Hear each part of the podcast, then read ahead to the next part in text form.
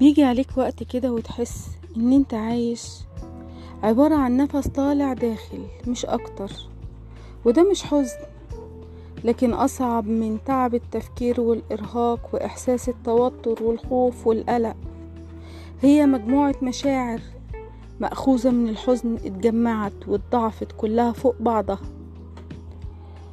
وحطت عليك بكل ما فيها من الأذى النفسي وفوق ده وده لحد فهمك ولا حاسس بيك ولا انت اللي قادر تشرح أو توصف لحد عن الصراعات اللي بتدور جواك. اضرب بقى التراكمات دي كلها في اتنين لو انت من الناس اللي بتفضل تقفل على نفسها وعلى اللي جواهم.